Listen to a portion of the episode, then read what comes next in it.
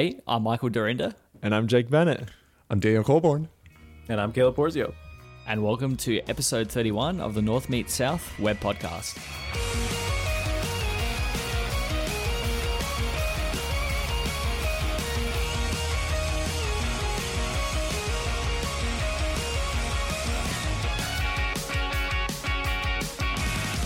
Welcome back, everybody, to episode 31 of the North Meets South web podcast.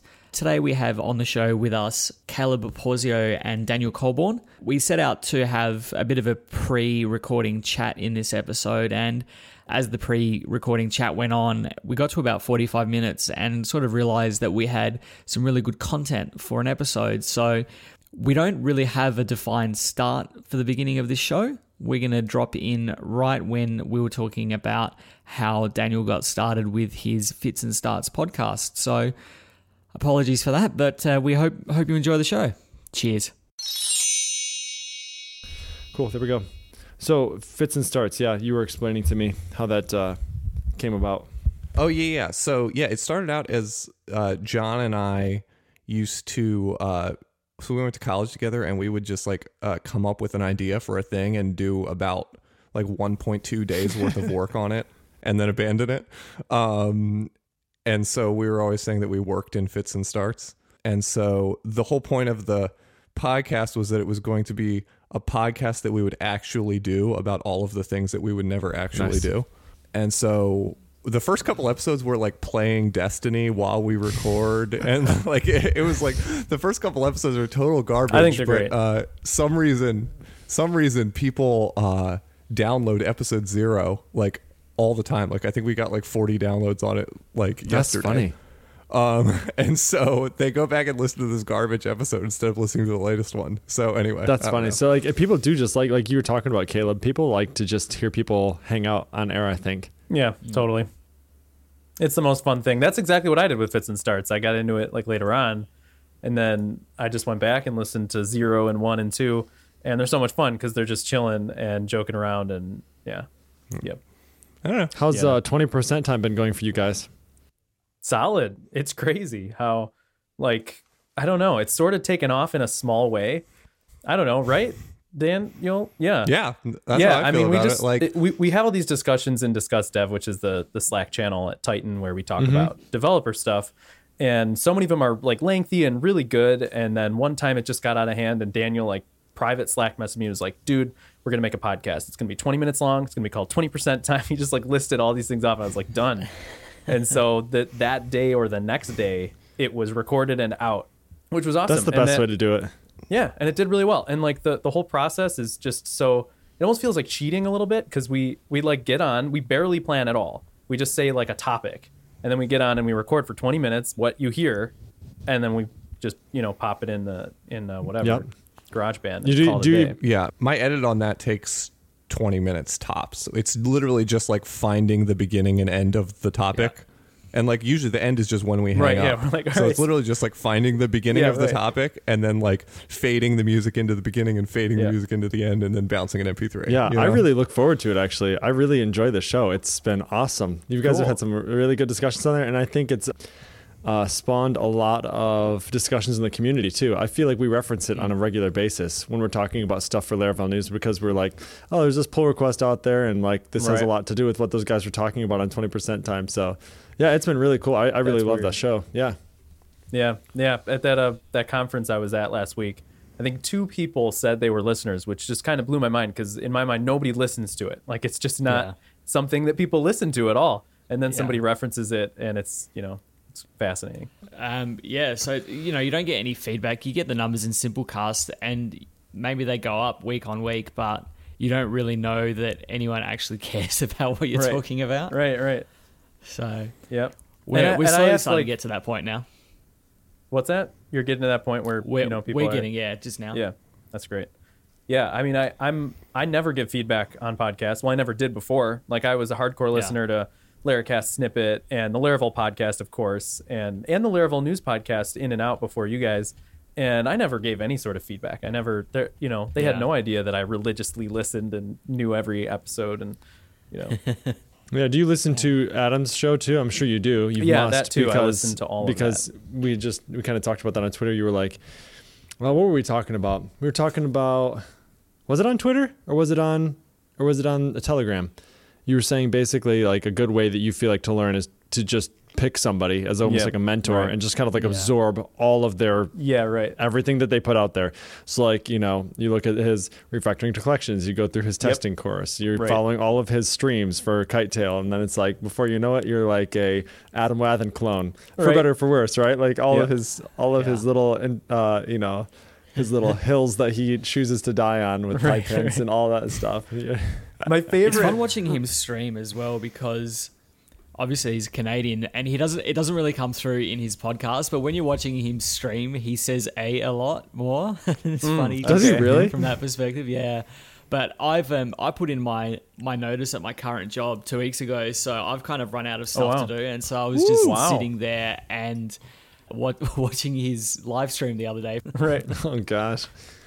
Yeah, I, I've been I, I watched those in and out. I was doing it pretty hardcore for the first for the Yeah. first maybe couple weeks. Um, yeah, there it's always good, you know. It's good stuff. Just It's stop good by just and to see someone else write code. So yeah, for sure. Especially him. He's got that brain. Oh my gosh, he's so fast. Yeah. Like uh, he, I've I've paired with him maybe two times, and it is unbelievable how fast that man can move through an editor. Hmm. It's just insane. Yeah. What's crazy to me is how he debugs. Like he he debugs smarter than I do, What do you mean? which is kind of annoying. Like uh, I I've only paired with him once, and it was on just like a brain bender weird problem, and like I need I just needed to pair with someone, and it was you know six thirty or seven or something, and everyone was gone. And I was like, Adam, uh, can you help me with this? I just, I'm losing my mind. And so he jumped in, and what it turned out to be was that, like, because I forget exactly what it was, but it was somehow I was getting Global Composer to like pull in the wrong version of PHP unit, which was causing me to accidentally pull in dependencies from some global Laravel Oh my gosh. project.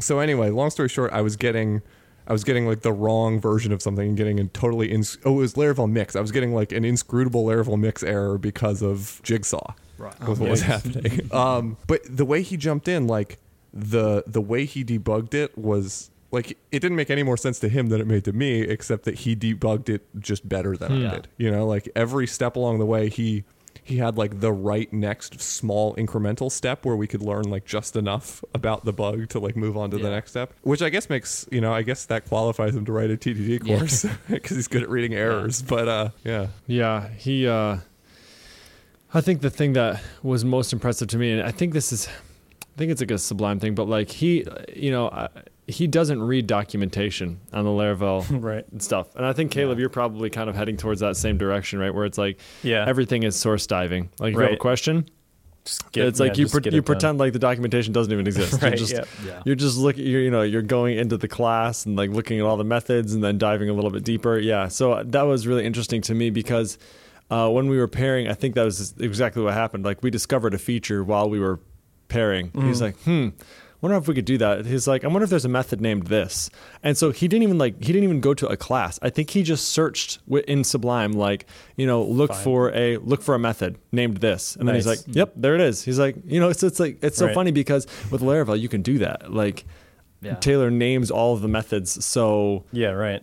Succinctly and so just intuitively named. so Taylor common sense. Yeah. Right. yeah. You can just kind of look for the name of a method and assume it's going to be there if it's, you know, if you have the ability to do something. Right. That's pretty cool. I've also liked Caleb all your uh, stuff on Twitter, like um, all of your little screenshots. tips? Yeah, those are cool. Yeah. And actually, this is funny. I'm building every time I get get a good tip like this, so I put it in a Twitter moment. Okay. And then I'm, I'm going to release it sometime here. What is a Twitter moment?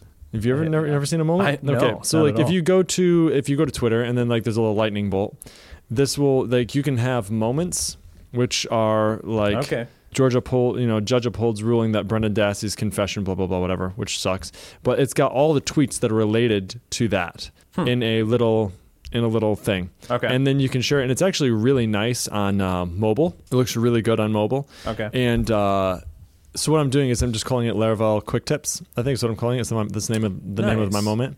And so then I can. It's whenever I want to. I can just publish that moment. Yeah. So I think let me see if I can. I can. always just wrote this off as Twitter's like news feed thing that I accidentally scroll to every so often. Mm-hmm. But uh, I did not see that create new moment button in the top right, and that. Yeah. Wow. I'm wondering if I can share this with you guys just to see, just to see if you can see what it looks like. No, looks like I can't. Uh, uh, uh, well, maybe some other time. But uh, yeah, it's it's pretty neat. Even if it's even if it's only for me, Right. um, you can you can do it that way. So you basically can aggregate, have a little aggregate of, of tweets where you can say like, huh, these are all related to Laravel, and and Nice. instead of you know just favoriting them and hoping you remember, you can Right. throw them into a little moment. And the nice thing is like if you click the little arrow in the top right corner of a tweet, it'll allow you to specify which moment, and it'll say like add it to your Laravel Quick Tips moment, like That's right cool. there. Yeah. For me, like I mean, Twitter is like I, I didn't know about moments, so I treat it as this repository of useful tips. So like anything, so my little like train of thought is if it's like a cool tip that I want to remind myself of, I retweet it. And so like when I retweet things, it's often not for the purposes of like spreading it, which it you know it is too. But like for me, it's like okay, I need to log this, even if I don't want to share it. Like I have to retweet it because otherwise it's going to be lost forever. You know, and a like is just like a form of approval for me. It's like like hey, this is cool. Like I want to shout. Like I don't know. It's like poking.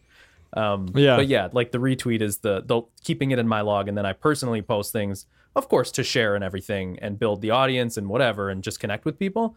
But it's also just to create my own log of like useful stuff. Yeah. Yeah, I don't know, but it seems to be becoming like a popular thing. Like, and may- maybe it was always popular, and I just was never paying attention to it. But I know Adam, Yeah. like he he was the quick quick tipper guy, like with the screenshots and the f- flame emoji things, and like Yeah. that's where I picked it up. That's where I was Oh like, this is such a great plat. I don't know. It's like a great way to share knowledge. It's so like shorthand and useful and distilled. Yeah. And yeah, but then like I don't know, Steve Schoger out of nowhere is posting all these ridiculously awesome design tips. Yeah. And, uh, those and every- and, and Wes Bos, I think, is where it, where Adam attributes it coming from. Yeah. I don't know where it was before that. Okay. Because Wes Bos was it Wes Bos or yeah, I think it was. But he was just talking about basically sharing content like where people are at. So instead of saying like, "Hey, here's a quick article I found. Here's a link to it," mm-hmm. like take a screenshot, share the content where people are at. Like, mm-hmm. don't make them go somewhere else to consume it. Right. And just like providing them value. Right. It's kind of like that Gary Vaynerchuk. What's his name? Gary Van Vaynerchuk? Vaynerchuk. Vaynerchuk. Yeah, like he Yeah. basically, you know, he he uses that, um, you know, provide value like jab, jab, jab, right hook is his book. Right. So like provide value, provide value, provide value, and then make an ask. Right. Right. And people are going to be much more likely to buy if you've provided a lot of value for them than they would be if you're Yeah. just like, Totally. hey, I'm some spammy dude showing up telling you to buy my course Yep. or whatever. When I mean, I'm sure I don't know about you guys. But when Adam came out with his first book and his second book, well, his course, but when he came out with the first book, like you know, we were following it. I, I got that first email. Like I was already sold, even if I didn't ever read it. Like I was going to Yeah. pay for it. It was Yeah. just going to happen. Yeah, I'm tragic for that. like, I, I love everything that he's doing, and I just want him to be like successful in what he's doing. So uh, if I just give him money, then maybe he'll be successful. And then maybe one day that favor will get returned when it's my turn. So now I still haven't watched his his test driven Laravel course, but I paid however what 160 dollars or whatever it was Australian. So Right. Uh, This is so. This is funny. So I'm looking back through a Telegram message that I had with Adam, and we were talking about.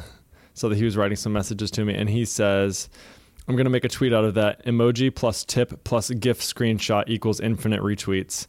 This was like this Yeah. was in uh, March of 2016, right? Like so. Yeah, right. Over a year ago, like he had figured out this, you know. You know the uh, winning combination Right. of how to get these Yeah. retweets, and so he's been doing it for a while, and I think it works well for him. I didn't know it was a formula until one of his recent streams on Friday or Tuesday or whatever.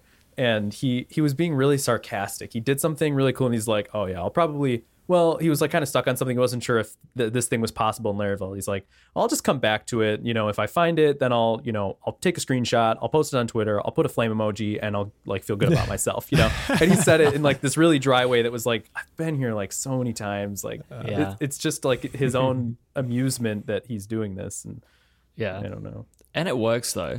Like any any of those tweets that I put out myself, they are always like ridiculously over retweeted, and they drive that conversation as well. Right. I think the I think the one that I had today was probably the most successful conversation I've ever had. That was I've- crazy. I've, had I've had more like maybe favorites and stuff than what I had today on that one, but this was mm, by right. far the most valuable for me. Like I felt like Yeah. But how many of those led to a Laracon title fight? this is true. So it's going to be a I think it's going to be a three-way fight, me, Daniel and David Hemphill with uh, a bare knuckle cage match on I'm just on the stage. on the gonna be stage. Good. Well, you have judo training, and David has MMA training, jujitsu, I think, and I am. Uh, I think I took a, a week of karate training at the YMCA when I was You got when I was in second grade. I have about as much judo training as I have long division training. like, like I stopped learning both around the same time. Uh, yeah, so that should be fun. I've been teasing David that I'm going to fight him for like you know since I think I think since I found out he was an MMA fighter. I actually have this amazing Mm-hmm. GIF of him kicking some dude in the face and knocking him out in an actual fight that he Wow. had. Yeah, it's pretty incredible. That's I'll have to great. sh- yeah, I'm gonna have to find that and share Yeah, it with you guys definitely right gonna now. have to do that. All right. Let me see if I can. I'm gonna put it in the Telegram chat. Hold on. like second. how do you work well with that tweet going on today it was like it was nonstop everybody just kept weighing in and like i spent a good 10 minutes trying to figure out like my own funny approach to it and you know i don't know it was just a good time Yeah, it was interesting to hear like so many different uh, opinions. And there are, I mean, after thinking about it, I was like, okay, there is at least four different ways I can think of that are common. So you have the view global helper, and then the name of the view that you're going to pass in, comma, the array, like that you're going to do it, where you actually, uh, the array of data that you're going to pass in, Right. uh, where you actually specify the keys and the values. Or there's a second way, which is what I tend to use a lot of times, which is compact. Right. And you just pass in, you know, into compact the the names of the temp variables that you have declared later uh, earlier on in your uh, controller method, and then it will create a keyed array for you.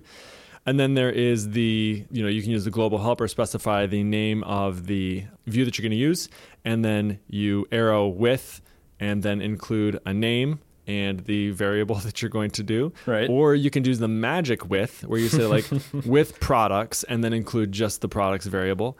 And then in addition to that, you have view composers, which somebody mentioned, which I thought was interesting, where they said Right. if we have more than three, we use a view composer, which I was like, hmm. And i hate for me, view composers yeah, this, I'm they're- just throwing it's because they're magic, right? Yeah. Like you never know they're there. Like you have Yeah. to. like i've tripped my own myself up on them bad like and i Mhm. regret using them i don't know Yeah, Yeah, 'cause errors array is probably the only one that I I like because it's always there, right? That's composed in, I imagine. hmm Right. Yeah, yeah. No, that's a that's a good use case for it. Yeah, that is interesting though. Like, there's these four factions, and you know, you you tweet out this thing, and everybody quickly kind of align. Like, this is a conversation that we had and discussed Dev a couple months ago, where I just posted in there innocently like. Hey guys, what do you think? Do you use with or do you use the array or something like that? And it just There are no innocent right, and it questions. turned into this Code crazy is thing. war. And I quoted Adam.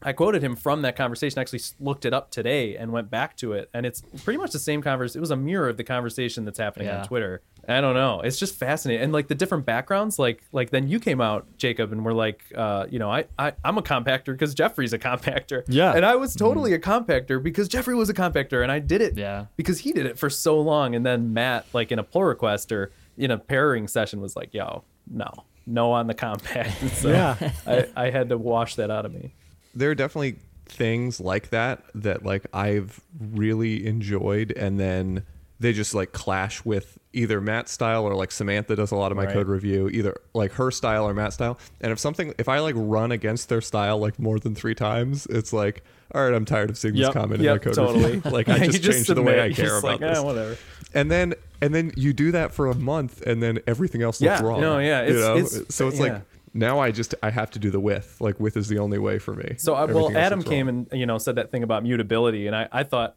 i think he has a knack for explaining these things that i don't know like i would never think of this returning a view in terms of mutability i just never would Yeah. but you know he's like this feels like when i use the with, it feels like a mutable thing he always like adds those like like kind of like and then a really concrete thing mutable you know like it's mm-hmm. kind of like sort of feels like mutable and uh but but then he he's like that's why i like the array syntax because you feel like you're passing it all at once. And anyway, I've been straight array syntax ever since. So Yeah. I think that's a good. I actually, so it's funny because I today went back to some code. I was like reviewing one of my junior devs code, and I was like, he used compact, and I was like, hmm, that's not a good use there. Like, because he was passing in like a bunch of stuff, and I'm like, yeah, let's not do that. Yeah. So we ended up using uh, the array, uh, the array syntax, and I was like, it made so much more sense to do it there. And then we did it, in, we inlined it, right? So instead of like assigning temporary variables earlier on, we just right. we just did the array, Yep. and then you know did the assigning right there in the uh, in the array. So it worked really well. It looked so much cleaner, and I was like, wow, that's incredible. So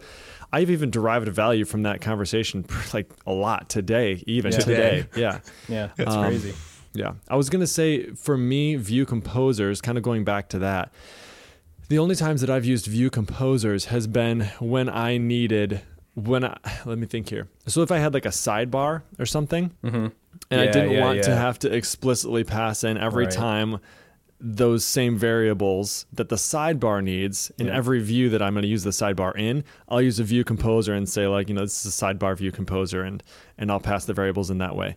Um, that's been helpful. There's uh, a couple other times where it's like I want to have something always in. If you've ever used Jeffrey Way's um, JavaScript Yeah. Oh yeah. injector, like PHP to JS vars, Yeah, I was all about that. um, yeah. Um, uh, one second. Sorry, I'm writing down something that I'm going to forget. Okay. Uh, so what I've done is at times I'll have I'll, I'll use a view composer for that. So because in the in the view composer you Oh. can say JavaScript and then you can inject like the Right. user always into the JavaScript from a view composer and you can say for these particular views inject that JavaScript Right. into the into there. Which that's been helpful. That's really nice because I don't have to declare it every single time on the Mm-hmm. on the whatever.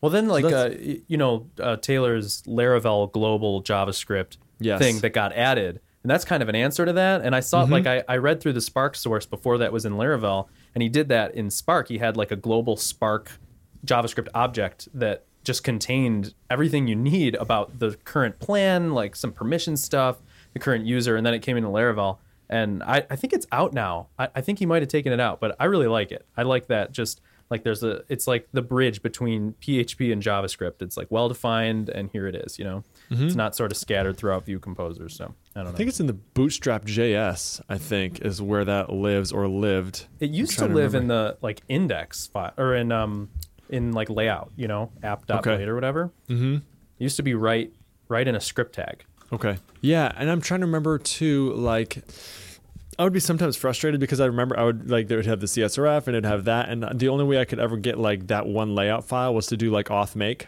and then it was like Hmm. it would magically like give you that that layout that app dot layout file or whatever dot blade, and so then I would just like take that and then destroy all the crap the other crap that Yep, I made, right, yep. and just use That's that as like my my base layout, you know, Totally, and me extend too, everything yep. from there. I can't wait to uh, construct React for my views. Like I just can't wait for five five. Like I had something today where like I I'm so I love I love Samantha's posts, but I'm so tired of going and looking up Samantha's blog post and doing it every time I want to like test something. So do you guys use React like- quite a bit? Not this guy. yeah, I think we're about 50 yeah, he's that 50. I'm the other 50. Your Yeah. view all the way, Caleb. Ca- Yeah, I'd never I've Vue. never done any React to Tighten Neither ever. have I. And that's all that's all Daniel does is React. That's all I do. Yeah. Yeah.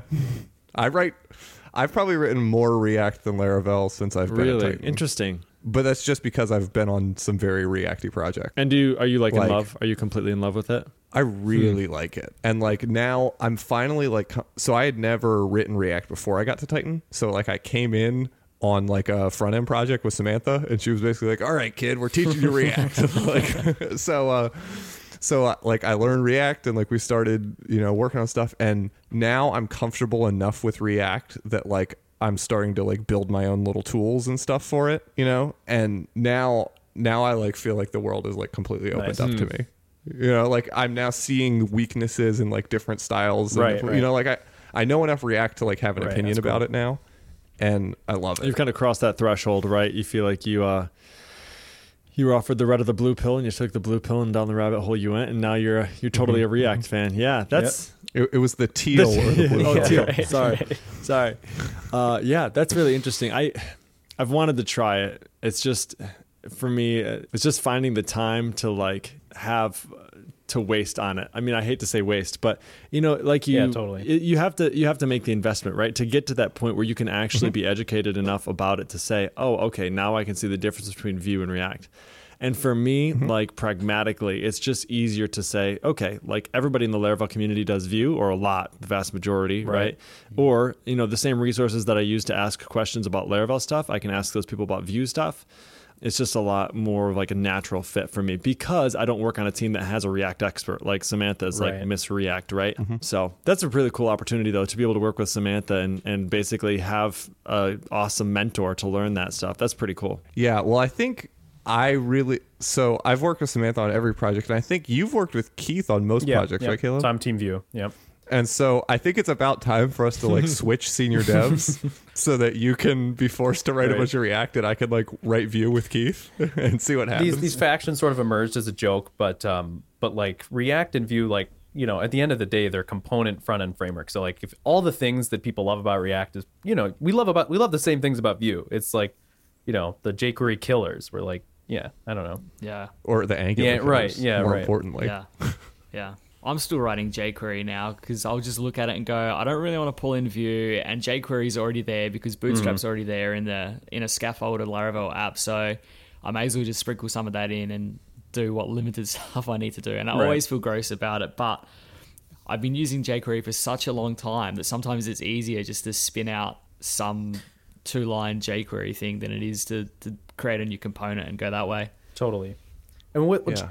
I'm I'm kind of at the point now where I don't want to write blade templates mm. anymore. Oh, jeez. Like Whoa, like dude. it just feels it feels like a waste of time to write a Easy. Where are blade you What? put template. your now. React component if you don't have a Blade component? I mean, come on. in the one div that I will write. Div app, div ID equals app.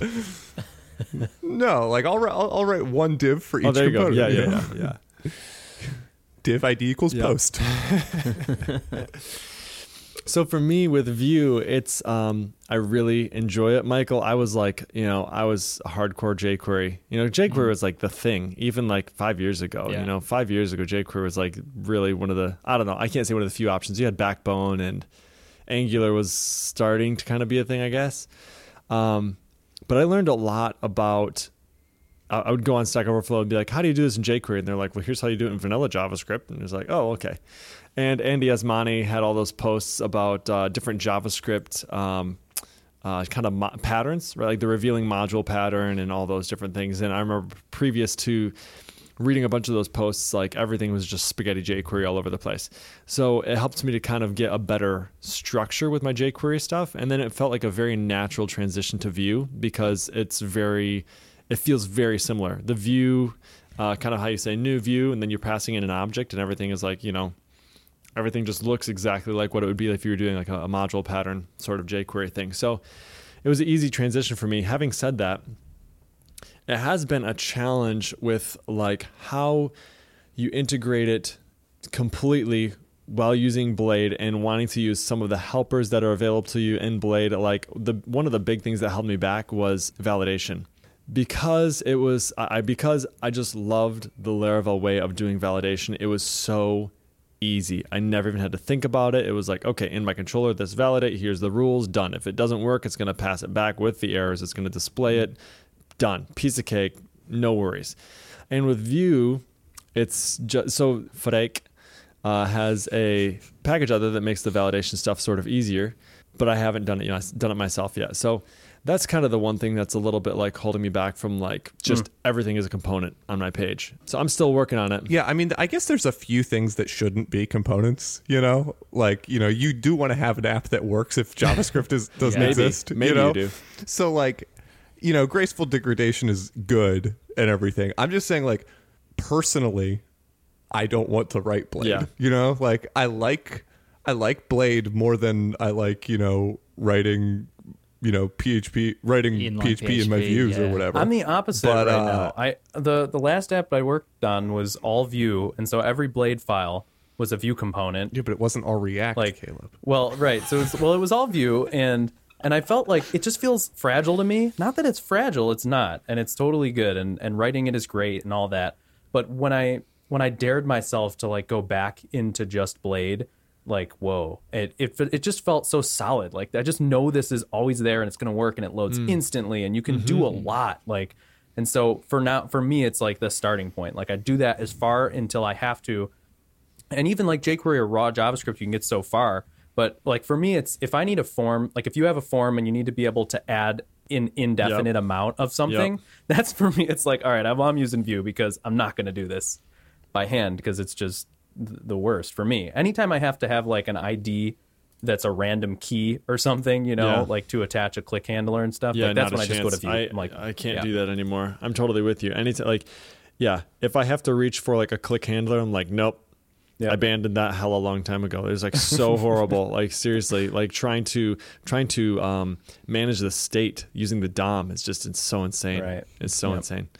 So I'm curious though. So do you use inline templates then? So do you kind of? So I'm. No. You know, I'm getting started with like my Spark, my first Spark app, and I'm looking at how Taylor kind of did all that stuff. Right. And the his- all inline template version, I don't know what it's at now, but when, last time I looked, it was like all inline templates. Yeah, all of it is. Right, So is that how you do yours or no? You you I actually don't, and I don't think you can, right? Like because of the way that Laravel comes bootstrapped right now, Hmm. Vue gets initialized like up front. So if you define an inline template, you have to store the JavaScript file separately and load it like up front. Okay, so here's the problem. I would use inline templates if I could if I could write the component in that blade file. You know, if I could have a script tag that defined that component in that blade file, does that make sense? Yep.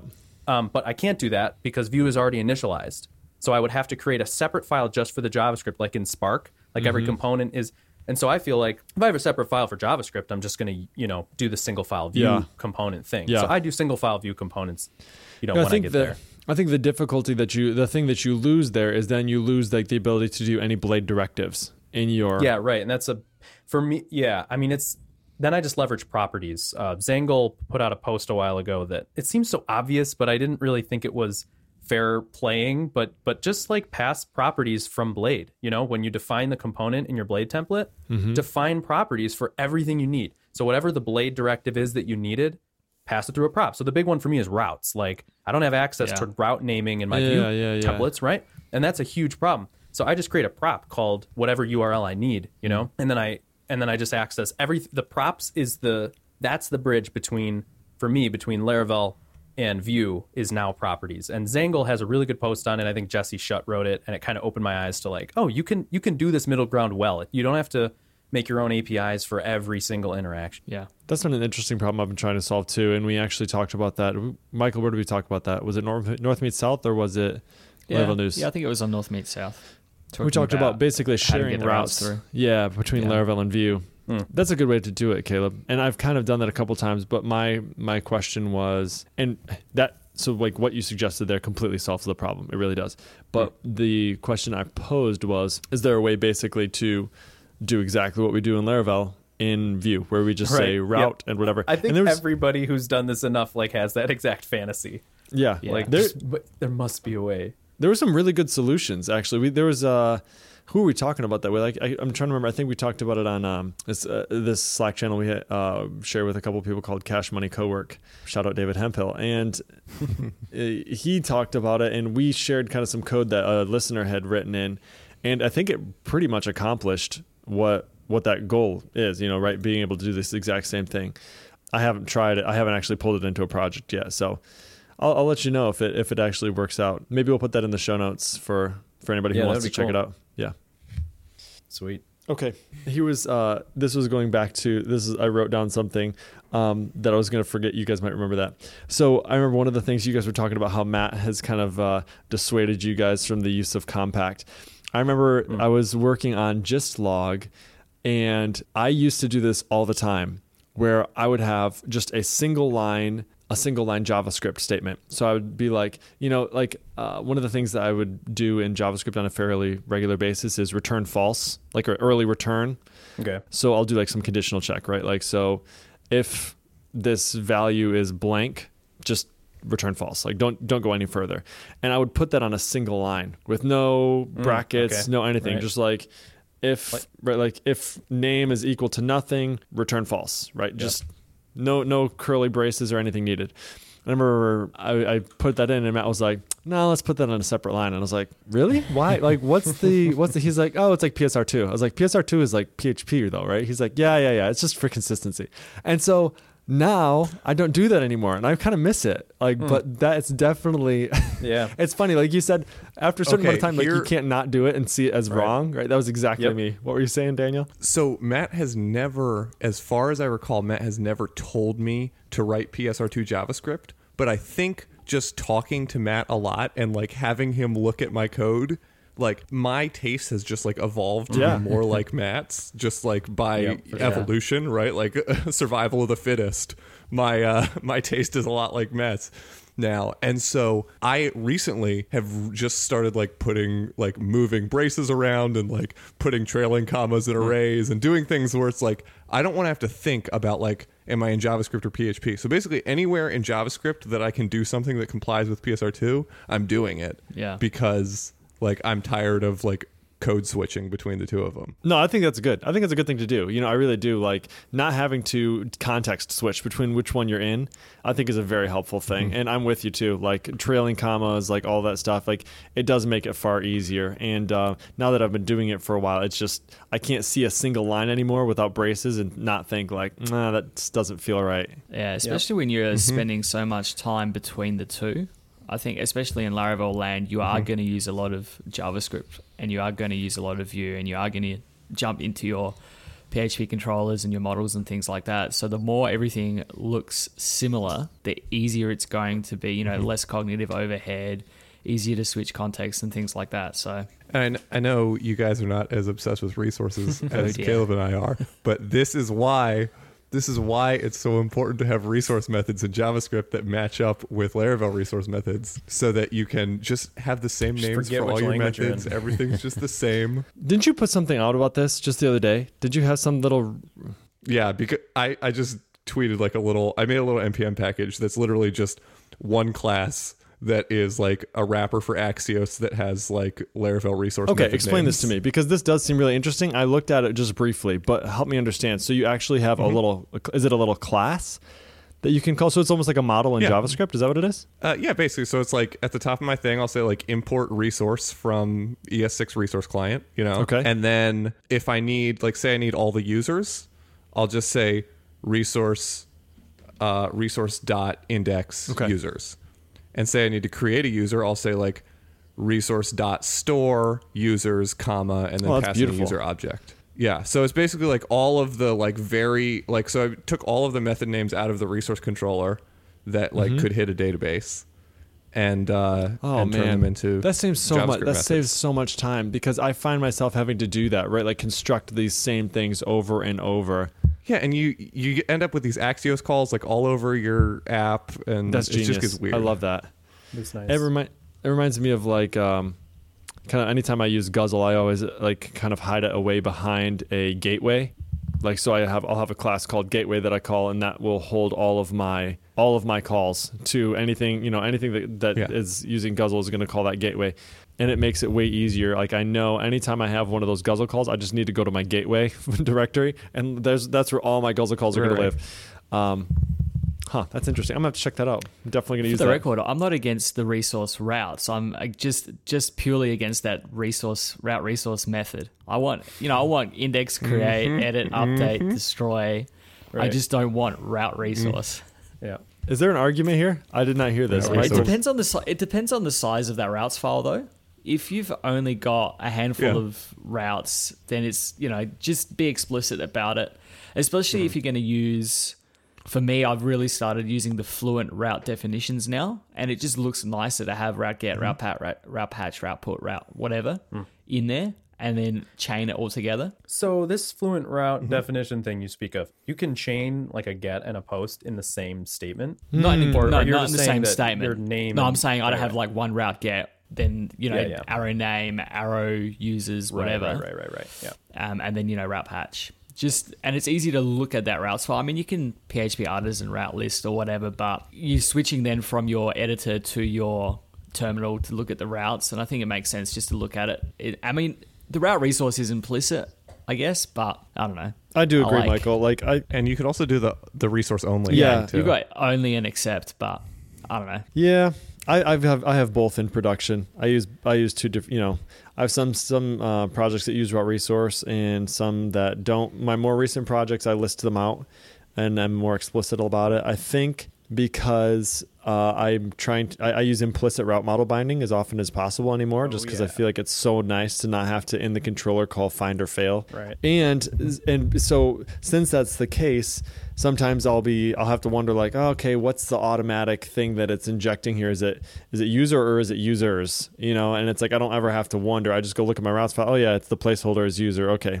that's what the variable has to be in the controller method, or you know whatever it might be. Is it photo or photos? Is it comment comments or commenting or whatever? I don't know any weird Yeah. crap that I Right. come up with. Well, like I said on 20% time, I don't actually use route resource for the record. like I'm a defender of it, but I never use it because I haven't found it like you I don't well use it at definitely work. yeah, not at work.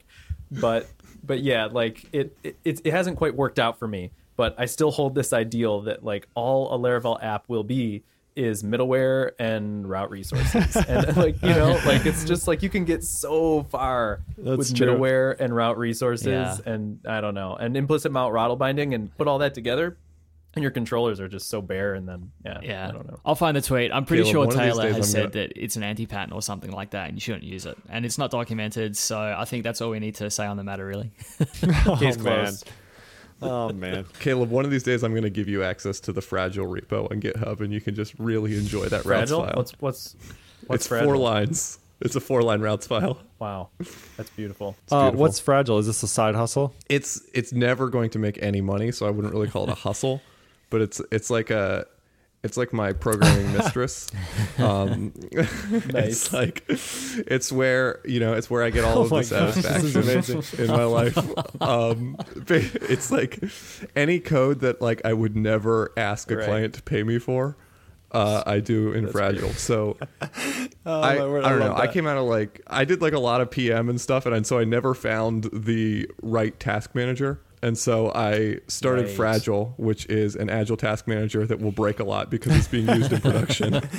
Uh, and so I just have fragile dot uh, what is it? Let's all go. Fragile dot Let's all go colborn.org buy or something. Um, Uh, no, no, it, it's not even for sale. You can't buy it. It's just mine. You can't have it. Um, but anyway, I use it to manage the tasks on itself, um, and I Has basically own just break it all the time just- and use it. Yeah, I use it as an exercise in I'm- uh, in. I'm registering right now. things In I, architecture. I too have a mistress. Oh no! I'm literally, I'm literally registering. I found the route. You're gonna have to share that. God damn. Uh, I found oh the route. no! Why did I say that? all right, I, I- am I have a registered. I am in. app, Hold on. um, a Laravel app mistress at the moment myself, and I'm interested if you guys do. So my the latest in in my Laravel fun is um so this app, the routes file. There's no controllers in this app. It's one big routes file, and they're all closures completely. like, But you can't cache Yeah. that. Yeah. I mean, I'm just I don't know. Like I, I started writing it, and I'm like, you know what? What the heck? Like, why not? And let's just see how far it goes, and if it's I don't know. So It's the index.php yeah, the framework. index.php framework, right? So what is it? What is it? What's the? Uh, what's it accomplish? It's um, it's like a budgeting app. So the idea, like, you, you guys ever heard of Mint? Um, Yeah. Like personal capital, things like that. Idea is you just um, so I don't have to pay for all the credit card links. You use Mint, and then you export your transactions from Mint, and you just import it into this app, and it's just my own personal way of managing money. It's called the Money Machine, and eventually I'd like to get it to a point where I can have other people use it. But for me, it's you know, yeah. But That's uh, cool. one big routes file, web.php. It's where it How all uh, how long have you been working on it for? like uh, three weeks. So Okay, all right, that's Not not bad. I've got a. This I've is got the a app that you you did this screen share with Matt on. No, that's a different thing that didn't quite get off the ground. Right. That was more for like taxes and stuff. This is um Okay. this is just my own thing. Like I, I I basically have a spreadsheet that does this. And so I thought I'll turn it into a Laravel app. Nice. By the way, I am always amazed. Every year I use TurboTax to do my taxes. I'm like, the people who created this must be geniuses because it's so I mean, it can't imagine how difficult it must be mm-hmm. with all the different states and all the different rules and Right. all the different things. And it's not a complete disaster. Like it works Right. and it's good and the UI is good and I can come back I can like literally close the window nuke my session in the middle of the thing come back and it's exactly where I left off Totally. it's just a great piece of software so That's I kind of take some inspiration from that actually because the the industry that I work in there's a lot of freaking forms and a lot of freaking fields. And Hmm. TurboTax has the same. I mean, it's all fields and forms, right? But they somehow make it feel really good.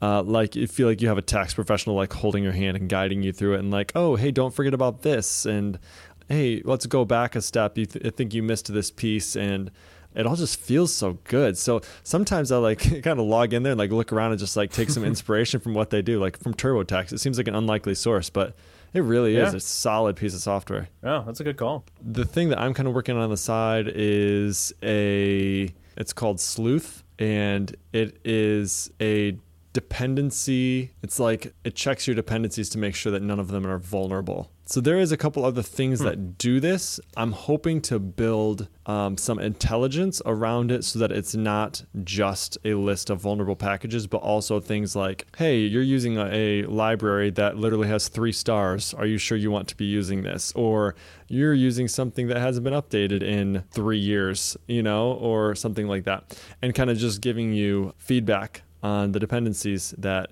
you're consuming in your application. It was a little bit scary. Like Daniel, you, we were talking, you guys were talking about in 20% time when we were talking about the auto loading, and you were like, "Great, I can just change my, uh, you know, change my service Right. provider and nuke your application, right? Like when you when you update it, Right. uh, so that sort of stuff that is really scary to me and like again the industry i work in it's like we're very much like audited and and like very under a lot of compliance stuff and so it's really important for us mm-hmm. to be able to say with confidence yes i can show you a green check mark that says that all of our dependencies are solid you know we are using good mm-hmm. dependencies Is it specifically for PHP? yes Okay, so is it like a wrapper? Like, is it just checking the it would change, composer yeah, the or composer something? lock file. Actually, it would be like required that you'd have a lock file because Okay. otherwise, really, there's no way for me to know what version of a dependency you have. You know, you have to have a lock Gotcha. file, or else it's just whatever composer happens to grab the next time you update. It'd be cool if you built a CLI for it that wrapped around Composer, so you could do like sleuth Hmm. require a thing, and then before it actually required it, it would like basically like run it through a series of checks. And Yeah. be like, you sure about this? Like, because that is what that's the best time to find out that you're using Yeah. a bad package is like right before you use it. um, instead of you know once you've written a thousand lines of code that Mm-hmm. That's a good. That's a really good point. Phase two. Phase two. Yeah, phase two. Uh, I am Phase two. hoping to. So, like, it would be a continuous integration sort of thing. So, it would happen on any pull requests or any pushes in. It would actually integrate with GitHub. Um, that's been a really interesting part of it because I want to make it integrate with GitHub and GitLab and, and Bitbucket and stuff. And how they handle the continuous integration stuff is really, I think, quite different on each platform. Hmm. And so they've got these statuses. I'm sure. Do you guys use like anything? You guys use Travis or Style CI or anything like that at, at? Tighten? CodeShip. CodeShip. Okay. Yeah. Now, does CodeShip handle the whole pipeline flow for you? Does it do all of the continuous integration stuff, or does it push to GitHub like those statuses? You're talking to the wrong guy, Daniel. Yeah, I don't know. I well, everything I do is for one client, and they Okay, handle all okay. the CI stuff. So, so like on GitHub, if you make a pull request and you have like CI tools, kind of Right. Yeah, I've I've done like Okay. Travis and yeah. Jenkins So you know how you like you get well, if you're doing a pull request, you'll get like a little green check box or something. It'll Yep. like run your test and then gives you Mm-hmm. a little green check box. That's that's what this would do too. So it would run during your Cool. during your pull Oh. request or before you do a Mm-hmm. you you can actually do two right. So you can say like. If I pull request to this, like so, check my pull request and make sure that all those dependencies are good. And then you can also have a push. So Mm-hmm. when I push this into the branch that I'm asking to push it into, is that going to be good still? So it can do both of them and it'll come back and it'll give you a little green checkbox. And if it's not, then you can go see why it's failing, and then you could make a quick pi fix PR and merge that in, and then it would fix it for you. Sweet. So, yeah, so that's the goal. It's um, it's getting close. I'm hoping to have a beta version out by Laracon. nice for So the. Um, at, at least for GitHub, For the are you science gonna fair. debut it at right the science fair? the science fair. Yeah, exactly. Yeah, That's cool. awesome. Do we have any, I've- do we have any news on that? Go ahead, Mike. No, no, yeah, I was just about to say I haven't really heard anything about the science fair at all. I've tweeted about it a couple of times, but you know, I I know Jake's working on Sleuth and and that, but I don't really know. Like, I guess David Hemphill will talk about Push Silver and the stuff that he's been doing. Maybe Adam will talk about. But at the same time, I think maybe they're sort of a bit beyond the science fair phase of Right. Yeah. of those projects. So right. not sure. I'm sure we'll see something cool, but everyone's been pretty quiet Yeah. about it so far. Yeah. Definitely. Um, yeah. So, Michael, any side hustles for you? I've been thinking about it. You know, I've talked a bit about this WordPress thing that I wanted to do, and I think it's probably, given that I haven't started it, it's probably too much of an undertaking for a first attempt. But in the light of the conversations that, that we've been having, and you and I, and in the last couple of weeks, and even even today, talking about looking how other people write code and just learning things that way, I've got an idea around Laracast obviously teaches people how to use the framework. I want to do a few like short three, four, five minute videos around how I actually use the framework, more from the perspective of having people watch like how I go about it, more so than you know this is this is how Right. to use the framework, more like this is just how I write code using the framework.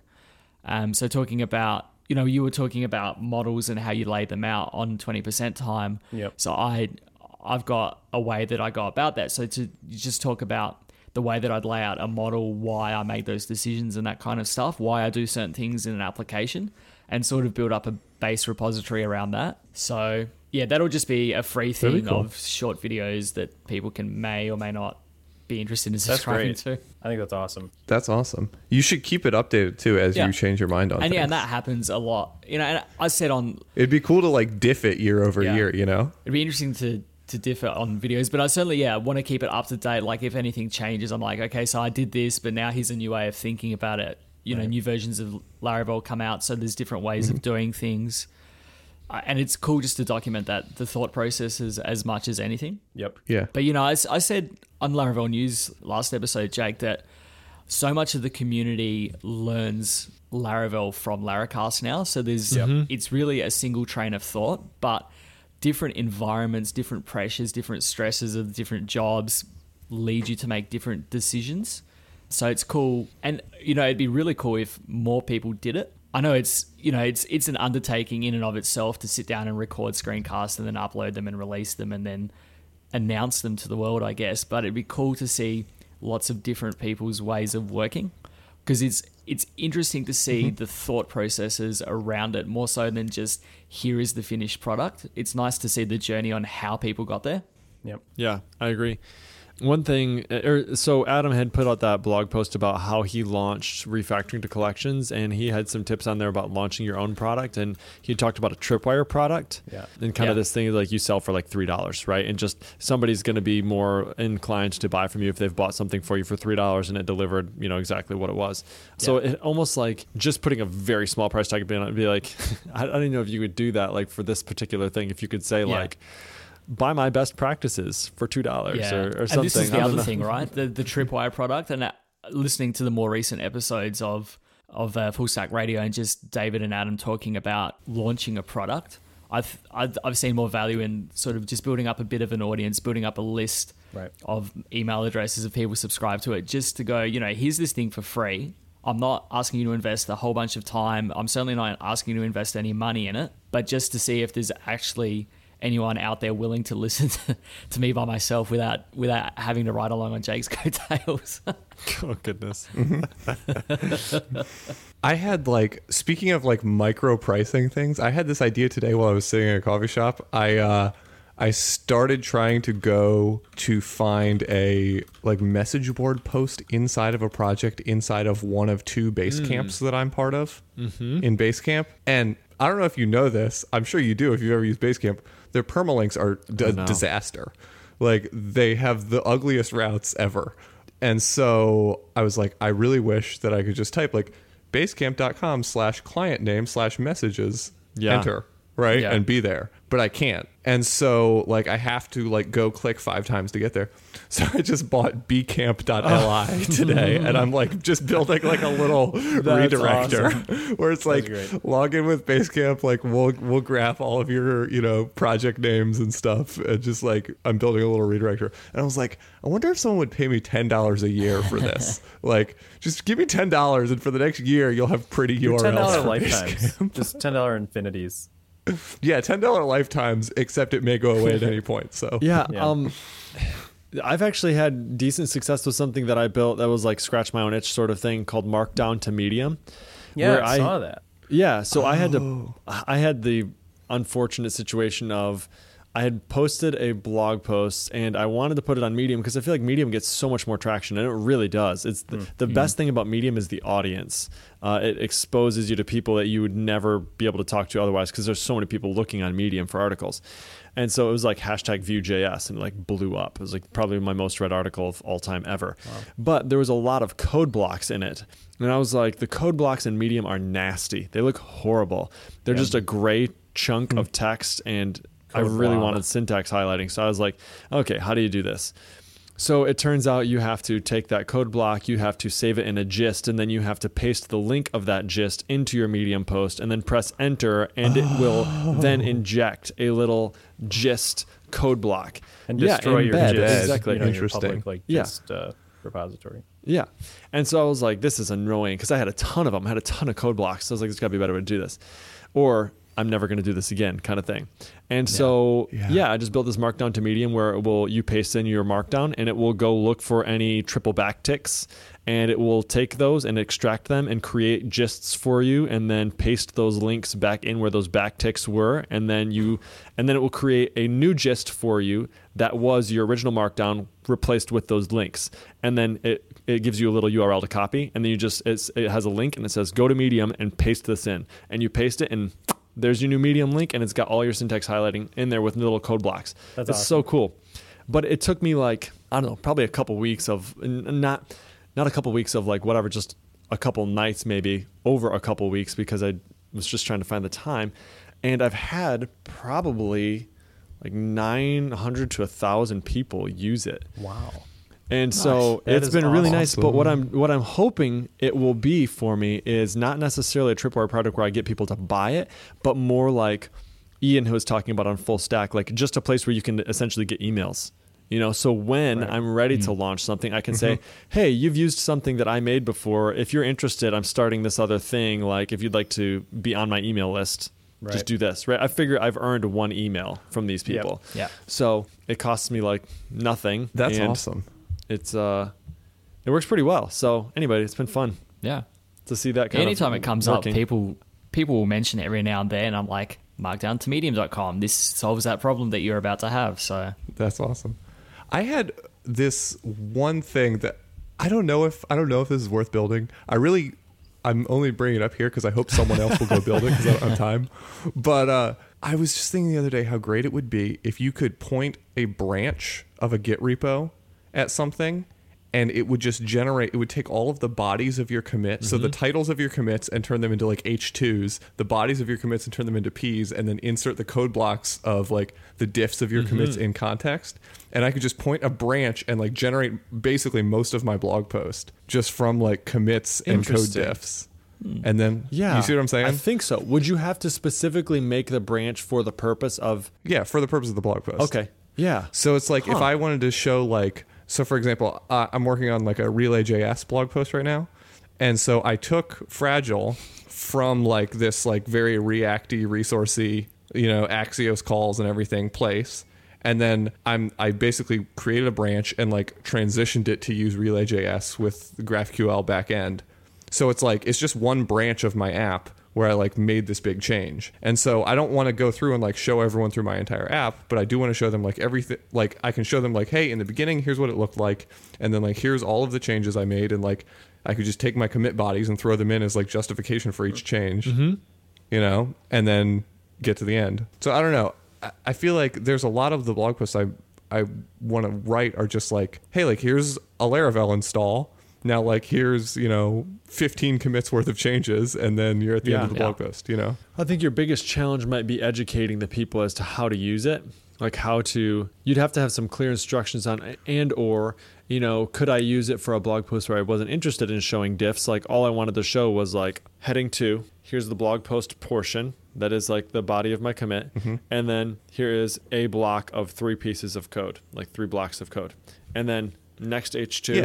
And then whatever and then three new pieces of code right like Yeah, that sounds genius though. That's a really interesting. It's a really interesting idea. And it's like it would take like you would still have to go through and like edit it, but like just by writing the code and like writing good commit yeah. messages, You have you would basically end up with like three quarters of a blog post. Yeah. yeah. Yeah. So So if you're listening, Make board it happen. person out there, please build right. this. yeah.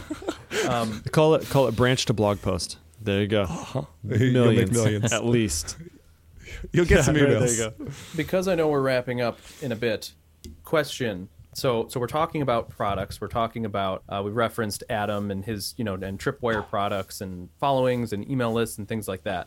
Wh- where do you guys how how how are your thoughts in this realm? So, so there's a lot of this buzz going about, and and so we're all following Adam, and then he makes a bunch of money, and you know, like ConvertKit and his blog, and like I read his blog, I signed up for his emails, everything like that and then I'm inspired to do the same thing. And so, but but he sort of, you know, he definitely speaks out about like motives and intentions in hmm, tweets hmm. and things like that, talking about, you know, like like like ha- having having the right motives, being pure in your your desire to help people. T- And then Mohammed, I think, re- retweeted something today or tweeted like Adam said something like, "Great people are people who you know who are just there to help, and they have to make money so they can." Do stuff for free or something like that. So anyway, so for personally, like I feel very conflicted in this realm. I want to act with the right motives. I don't think I'm necessarily doing this like I, I I don't feel like like I'm using the Twitter community to build up myself and my shrine and things like that. But but that is what you're doing in a way. Your you know, you are in like I'm sharing these tips and I'm doing it so that they'll get traction and you know like growth hacking hashtag growth hacking like that's the dirty Yeah. part of it so anyway i find myself constantly kind of battling this thing and questioning myself and and uh, i want to hear what your guys' thoughts are on it and if this is something you think about or where you think the community is at with these things i don't know what do you got Who wants to start? Um, yeah, yeah, I'll go. I, I mean, I've been doing this now for, I guess, actively probably a year and a half, and uh, look, a lot of it has just been getting a name out. Like, I, I like to to teach things to people. I don't necessarily think that I'm a good teacher as such. Like, I'm not a a Jeffrey or an Adam or even a Matt in in terms of teaching, but I think I've always found it very valuable to share things that I learn. I don't think there's any any reason to sort of keep it a secret. We're all struggling. We're all everyone. There's always going to be yesterday's Michael somewhere in the world tomorrow, right? So if you can help just one other person, and I guess encourage them to help another person uh, learn, it's good. I don't necessarily think of it as a way to you know it it feels kind of slimy to go you know i'm going to do all this stuff for free so that i can get get people to help out in the future you know to to buy something or whatever. Personally i don't think i can commit to invest the time to do that to to build something that people would then pay for later right? So a lot of it for me is genuinely like helping people out to that's why Jake and I, I guess, started initially the North Meet South podcast was just to share our experiences as you know people that are just general developers, what we're learning, what we're doing, problems we're overcoming, um, and then people would learn from that, and then that led on to us taking over Laravel News podcast, and we're doing the same kind of thing, right? We're we're taking our time to share with people things that are happening on, uh, you know, out in the community. So I don't really think of it too much in terms of like building that up. That I think that's just a nice side effect. It it happens organically, and you know uh, if I can if I can capitalize on it in some way down the track, I don't I don't think that people would get like funny about it just based on what I have Right. seen from the community already on on the back of what other people have done. right Yeah, I think I don't know. A lot of like I am definitely like I I make no bones about the fact that like when I'm out there doing the things that I am doing, like I hope they grow and like I hope that you know, I hope my Twitter followers go up. I hope I get more podcast listeners. I hope all the things. Like I'm very like pretty open about that. Um and like if you if you ever listen to Fits and Starts, it's like mostly me like berating myself for being such an arrogant piece of shit. But uh like but I think the thing is like my motive. I like I have I very very much don't think that I'm gonna like go Adam Wathan and you know make seven hundred grand doing Yeah. I think it's you know million video courses or whatever. Yeah. Yeah, seven hundred million doing video courses. Um, like I, I, that's not my motive, but like a big part of what I do want is like I grew up like I grew up on the internet and there's like these people like I admired on the internet from childhood who were like out there living on the internet as like public people and like the community of like people who were all aware of each other on the internet was like this really really cool thing that I like observed as a kid. And so like that's one of the reasons like talking to Anil Dash on or something is like amazing for Yeah. me because it's like oh my god like I know you from when I was a kid you were like a famous internet person and then now I get to talk Yeah. to you you know and it's like and that like that thing that I always saw was like really really appealing to me right and so in the Laravel community we have like a much smaller version of that but it's like oh my god like I listen to your podcast, Yeah, right, totally. listen to my Yeah. podcast like it's, it's this cool shit you know and it's like it's just cool Yeah. you know like I don't know like I mean, if you think about it too hard, your ego will get involved, you know. And like if you if you stare for too long at your Twitter follower count, like your ego will get involved. There's nothing you can do about it. But like for me, it's just like this is cool. Like how is this not so Yeah. cool that it's like all Totally. these people like who I knew about now like some of them know about me. Like oh my god jeffrey way followed me on twitter. My life is over. like what the hell? You know? Like these things like it's insane. It's Yep. just Yeah. insane you know? Like i just it's just fun. And so like for me like maybe it's a dopamine hit of like of arrogance but I, for me I, it feels like more just like a dopamine hit of like adrenaline Yeah. of like oh my god like this Yeah, is right. the mountain i wanted to climb. These are the people you know? That's a good take. so i don't know sure. I just realized Jeffrey Way is not following me. I'm so sad. go get Dude, it dude get it. Jeffrey, just follow me. You can do Come it. on. Uh, I'm gonna I'm gonna take a tip. Uh, I realized Matt Stauffer had a Five Minute Geek Show episode where he said that he realized that he processes externally, and that was a really helpful thing for me to hear because I my brain is a million places. Like when I hear this question, I'm like, ah, I don't have a well formed thought on this because I don't know that I've ever really taken the time to think about it. But talking about it out loud helps me to figure out what I think about it. So I'll probably ramble a little bit, but I'll give you my thoughts, I suppose. Um, Standard. Standard. yeah. um, I think for me, it's almost some sort of validation. Uh, you know, I, I kind of have always enjoyed doing computers and uh, HTML and whatever. You know, back in the day when I was just starting, but like I had no idea what I was doing. Never had any formal training, just like many people. Uh, went to school to be a, a, you know, went to college to be like a math teacher, right? And never thought I could make a career out of doing this stuff. So, I think my first opportunity to kind of get involved and be like, hmm, I wonder like I wonder what it would be like to kind of code with some of these big dogs, right? I, I think so. Matt Stauffer's like first the the first um, uh, repository that I that I pull requested. It was super intimidating for me to even pull requests. Yeah. because I was like, oh man, he's gonna think my code is crap and Yep. like whatever. And then I got like some really good feedback, and I was like, "Oh my gosh! Like he's talking to me. This is so cool! Like free code reviews from like these people that I idolize."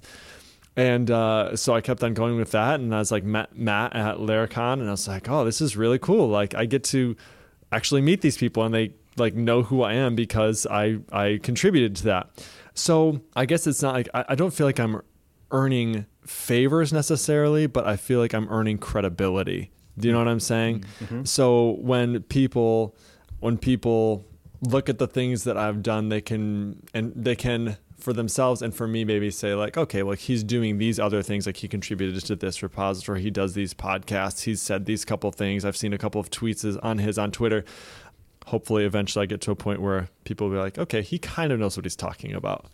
So I think for me that's more what it is. Like I, I need to I need to be validated and I I think hmm. like for me there's this book called The Seven Love Languages and like words of affirmation is like a big one for me. Like I need not that like I need to be constantly affirmed, but it helps me to be Yeah. like, okay, like you can do this. Like it helps me kind of get rid of that imposter syndrome, right? To hear like, Right. oh yeah, this is good or to get another like on Twitter. So yeah, I'll stop there. No, that's cool. I have I have two more things that are quick, and then we really need to wrap up because I got to get out of here. But two quick things. Number one, I really enjoyed that blog post that Adam wrote, and we'll link it in the show notes, where he went through, you know, step by step everything that he went through in launching his products. The thing that I I had to ground myself on with that though is that that is not going to work for everyone. Um, you know, not everyone's going to have a hundred thousand dollar idea. Not everyone is going to ship that thing, and so it's important for me to realize that as nice it would be to do that, it's not. It, it can't be about the money at the end of the day. Um, so that that thing really grounds me. The other thing uh, I should have written down because I have forgotten what it was now. So Oh no. And that's going to be Yeah, the show. it's It's going to be like, and there we But yeah. go, and we forgot, and perfect. All right. And Yeah. we're out. Um, one thing. we, I will just say for Michael and myself, we are huge fans of what you guys are doing. Keep doing Totally. it. You guys are doing killer stuff on Twitter, on 20% time, on fits and starts. We love all the stuff you guys are doing. So keep going with it. That's Yeah. Crazy. Thanks, man. Yeah, Yeah. no, we we were both listening Right, to it's you very guys much the before we were doing anything. yeah, so, uh, For sure. so it's it's cool that Yeah, you guys this is noticed definitely us. like a status thing. Not a status thing, like a like you know, like a whoa, this It's a- happened. Like guys, like he they asked us. It's not yeah. we're we're honored. It's uh thank you. Yeah, appreciate it Yeah. a ton. Our It was a pleasure. ton Our pleasure. Yeah, keep. Totally. I like I said. I every Friday on my way home from uh, from work, I always look forward to listening to your guys' stuff. So some super good discussions there. Um, it'll be super fun to hang out with you guys in New York this year too. Are Oh, you yeah. guys both coming? Yeah. Oh yeah. Great. Great. And you were there Yeah, last we'll year, weren't there. you, Caleb? Were Yeah. you there last year, Daniel? Yeah. Uh Okay. oh. No, I was not. My my work. Caleb, I remember seeing you there. I think I don't know if we got formally Yeah. introduced, but Oh, like we I did. remember. We, we hung out a little bit. Um, Okay. Yeah, we, we talked in front of the stairs. okay. Yeah, it Cool. happened. It's Just a- Quick, move on, move on. the No. checklist. I, I we vividly shared- remember. Don't. Yeah. We shared a log romantic stare. My hand brushed yours as we walked past. and I pulled out my little steno book and I checked Jacob off. Bennett. Jacob Bennett. Yeah. yeah. Good so times. funny. All right, sounds good. Uh, All right, thanks, guys. I don't want to keep you too much longer, and Michael included. Thank you so much for coming on and talking with us. It's been awesome. We love you guys. Back at you. love you. Thank you, boy. Love you too. Good night. All right, guys. Good See you later. See ya. you guys. Bye. Wanted to also take a quick minute to thank Spatie again for sponsoring our podcast this week and take a quick moment to talk about one of their amazing open source projects that they have out there free for you to use. Uh, this one is called URL Signer and it is super handy. It creates a secured URL with a limited lifetime. I have had to do this uh, a lot, a lot of times. And it's um, really simple. So you just say URL signer, arrow, sign, and then you provide the URL of the link that you want to sign, and then the time limit, so 30 days or something like that. And what it will do is it will create a URL for you that you could share with your users. When they come to visit that, you just validate the link using the same library, URL signer, validate, you pass in the URL that they gave you. And if it's validated, then you pass them along. And if it's not validated, then you just abort. And it makes it really, really simple to do this. So check that out if this is something that you need to do, creating secured URLs with a limited lifetime. Thanks again to Spatie for sponsoring our show. And there you go. That wraps episode 31 of the North Meets South web podcast with Caleb Porzio and Daniel Coulbourne. We did actually realize after finishing the recording that this was our one year birthday episode as well. So happy birthday to us, and thanks to all of our wonderful listeners for sticking around. If you do enjoy the show, please feel free to leave us a five star rating or review in iTunes or your podcatcher of choice. It is always, always appreciated. Your feedback means the world to us. If you'd like to ask us a question or have a suggestion for a future show, you can reach us at North South Audio on Twitter or on our personal Twitter accounts. And show notes for this episode will be at northmeetsouth.audio forward slash 31.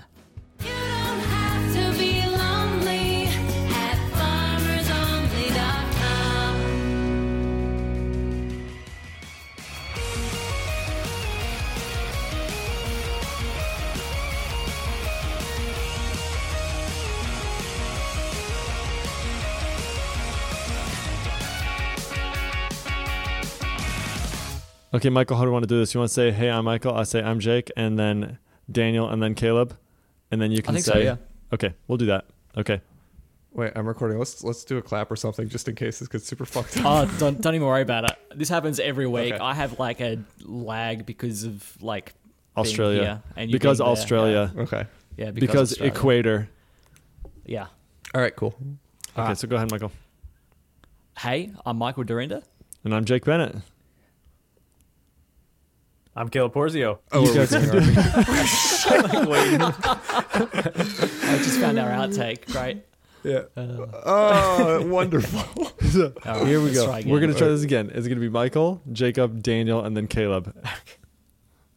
All right. Okay, Good, good, good. here we go.